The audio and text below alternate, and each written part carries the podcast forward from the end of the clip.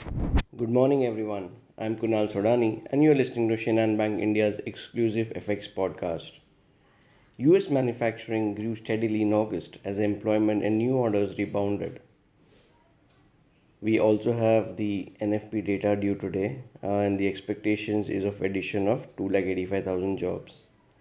On the other hand, oil prices tumbled as new COVID 19 lockdown measures in China added to worries that high inflation and interest rate hikes are denting the fuel demand.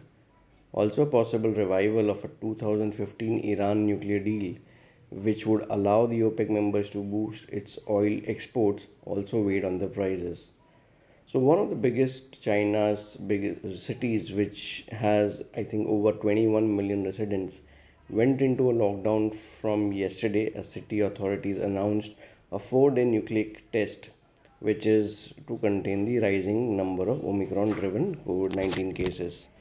Uh, if we talk about 10 year US Treasury yields, they still are around 325, 3.25%, uh, which is higher. Dollar index again, you know, bouncing back from the lows and uh, going ahead towards 109 plus levels. Uh, hawkish Fed's uh, bets are still continuing to go on, uh, considering the bids on the US Treasury yields. Uh, in terms of important data points, as we highlighted, NFP is there. Apart from it, average hourly earnings and unemployment rate of the US uh, will also be announced today.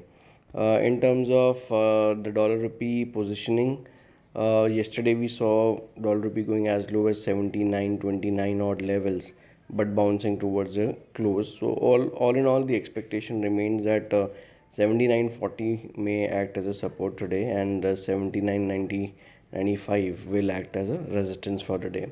So that's all from my side, friends. Wish you all a very happy and energetic day. Thank you.